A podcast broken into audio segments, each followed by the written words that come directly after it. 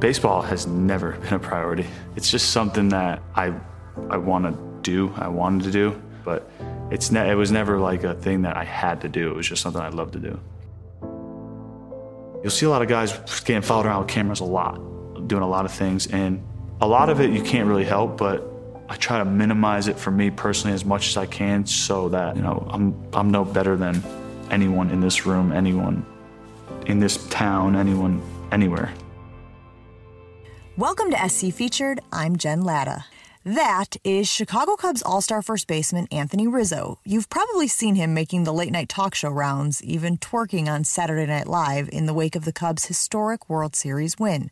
There's no doubt the Cubs' success has propelled Anthony into the spotlight. He finished fourth in MVP voting in 2016. It's actually proven to be a weird reality for a guy who loves winning, craves it in fact, but isn't so sure about the stardom that comes with it. Part of that reluctance is where he comes from, both how he was raised and where he was raised. Parkland, Florida is a quiet residential town, one neighborhood after another. It's actually closer to the Everglades than the beach, a place where a kid's competitive streak was honed and encouraged. His parents, John and Lori, saw it early on.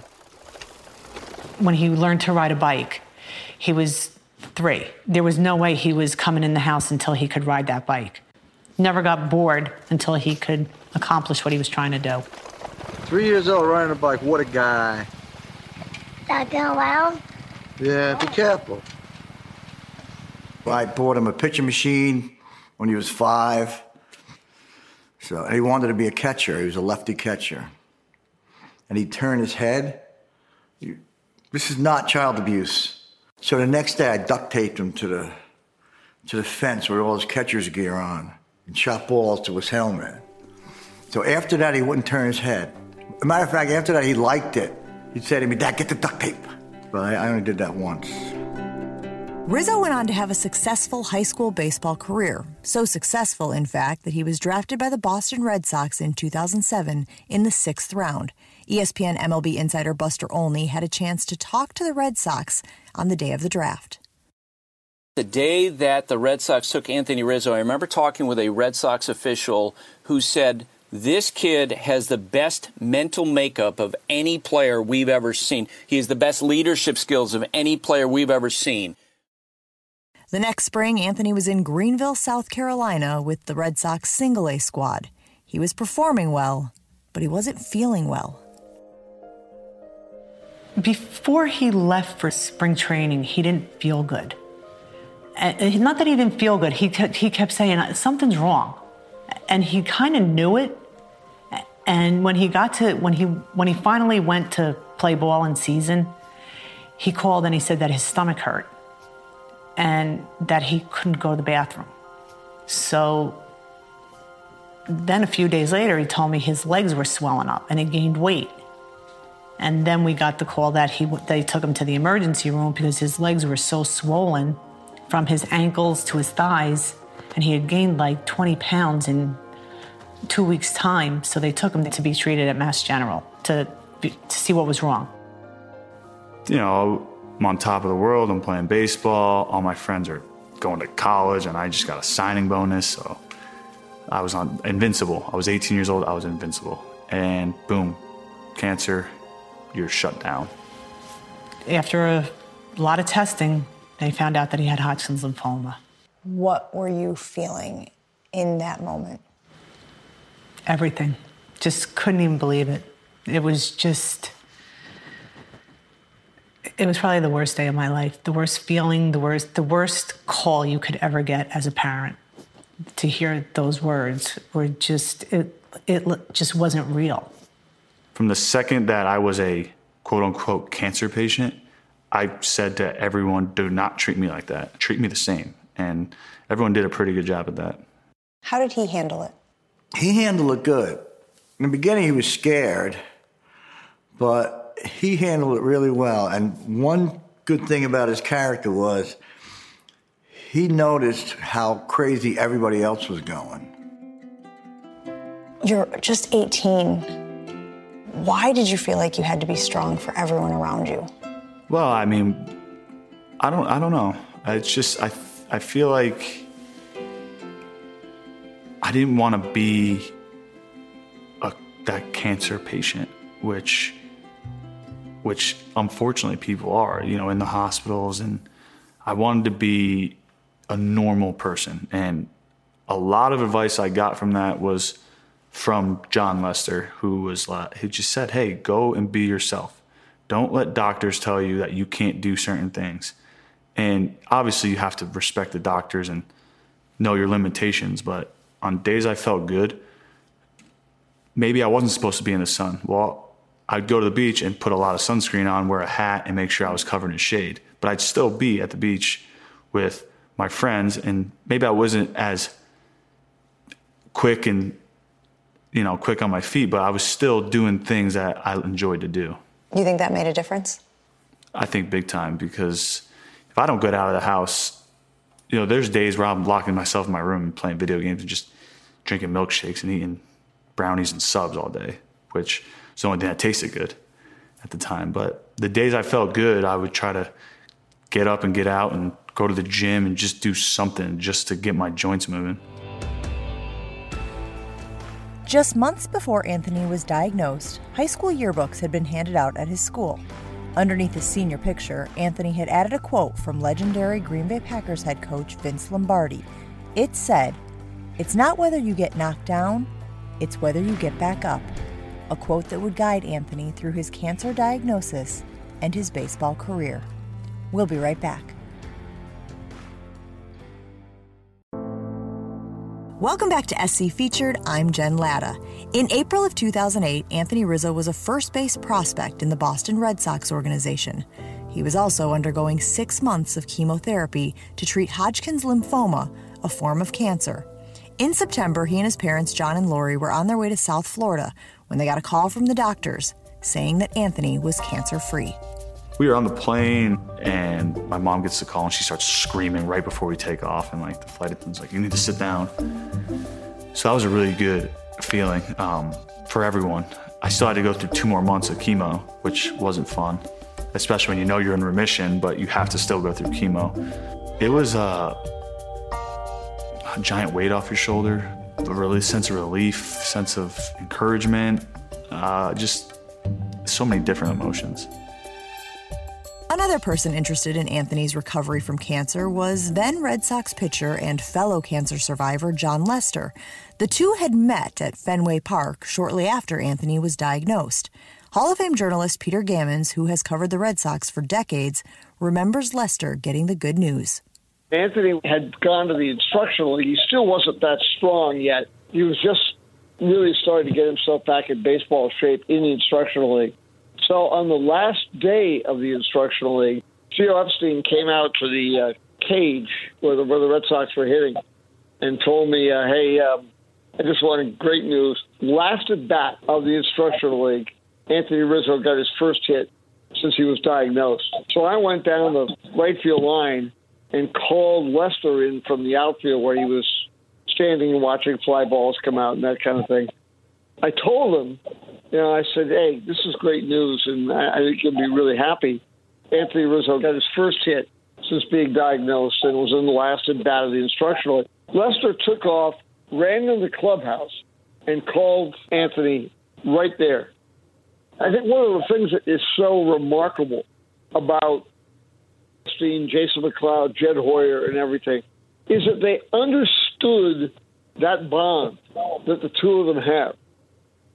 Anthony Rizzo returned to baseball, but when the Red Sox brass trio of Theo Epstein, Jed Hoyer, and Jason McLeod split up, with Jed and Jason going out to San Diego, Anthony was traded to the Padres in late 2010. According to McLeod, he struggled. He almost overdid it a lot, where he was tinkering way too much. You would see, you know, over the span of a week, you might see three or four different batting stances. You might see him starting his hands in different places throughout the course of a game sometimes, uh, where it was just too much. Once again, here's ESPN MLB insider Buster Olney. So there are a lot of expectations for Rizzo when he got to the big leagues with the Padres, and he was a mess at the plate. He could not handle inside fastballs to the degree that I actually was hearing from executives with other teams. Look, he's not going to be able to function as a major leaguer unless he solves that problem. It would actually work out for Anthony. Eventually, the GM who sent him away, Theo Epstein, landed on the north side of Chicago. He reunited with Jed and Jason, and one of Epstein's first moves of the 2012 season was reacquiring Anthony.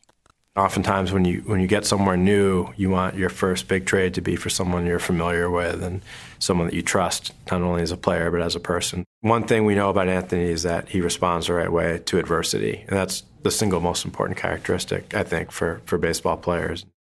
It was early in Anthony's Cubs career that he demonstrated the type of leadership the Cubs would come to need from him for years to come. David Kaplan has been a Cubs broadcaster for more than three decades. He also hosts a radio show on ESPN 1000. They were playing the Reds. Aroldis Chapman and the Reds are they're a better team at that point. The Cubs aren't very good, but they're starting to add pieces in their minor leagues. And Aroldis threw over the head of a Cubs player. I think it was Nate Schierholtz. Inning ends. Anthony goes out to his position, and he, you could tell he is seething. And all of a sudden, he throws his glove down. This is before the inning starts. He goes over to the Reds dugout and he challenges all 25 guys to a fist fight. He goes, Come on, let's go. You want to throw at one of my guys? You're going to have to deal with me. All of a sudden, the bench is empty and they're holding him back. And at that moment, I went, Boy, this guy's got some big time guts. And after the game, he said, You are not going to do that to this team. We may not be very good right now, but I am always going to have everybody's back. And from that point on, he's become Kris Bryant's the MVP. Anthony has become the leader in that clubhouse.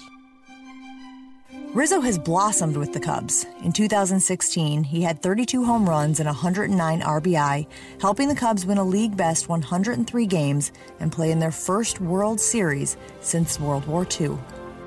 The 0 1, and Rizzo sends one to deep right field. No doubt about it. A monster shot for Anthony Rizzo. A two run homer, a little bit of insurance to make it 9 to 2. The Cubs came back from down three games to one to win their first championship since 1908. And remember that Lombardi quote from the yearbook about getting back up? The World Series win would mark the realization of another quote that Anthony wrote while in high school. What did your senior baseball program say next to your name? What I wanted to accomplish in life was win a state championship, win a national championship in baseball, play professional baseball, and then win a World Series championship. Accomplished one of those. The big one. The big one. The biggest one of all time. When you think back to that kid who wrote that, what would he have to say about your journey and what you've accomplished?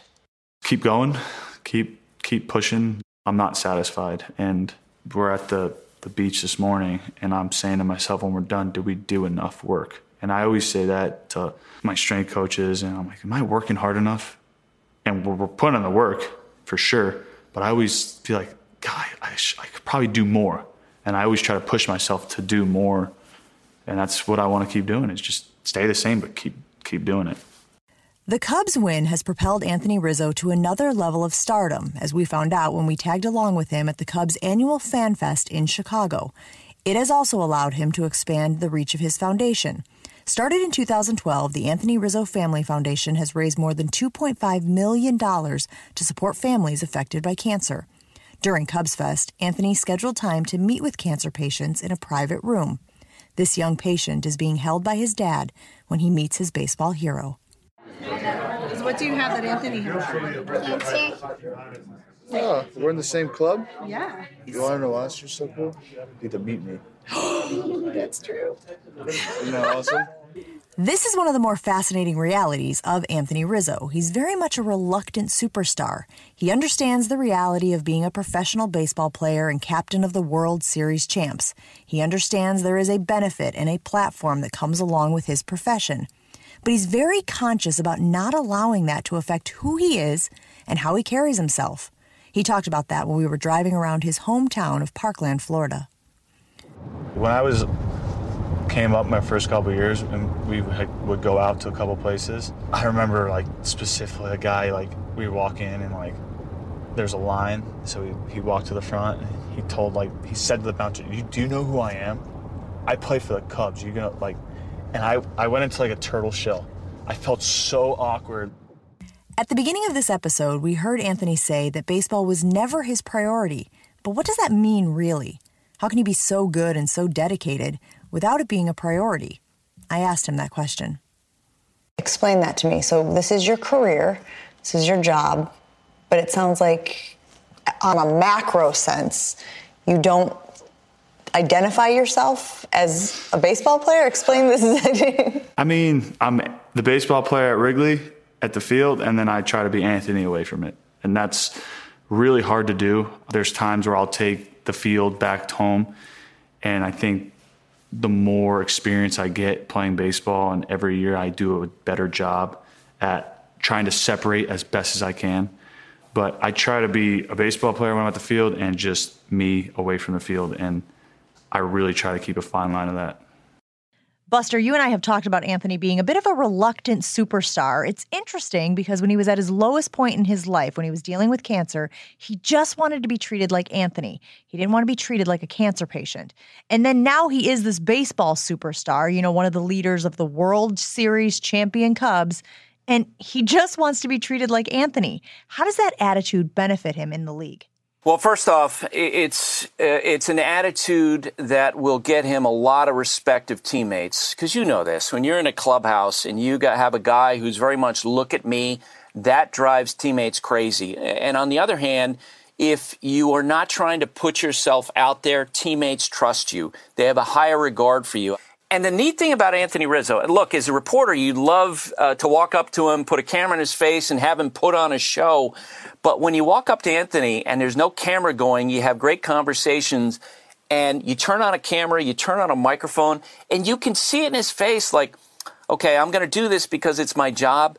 But he's not wild about it because he knows that probably other players in the clubhouse don't want him to uh, put himself out there. They want him to maintain uh, humility, and I, I think he does that very naturally.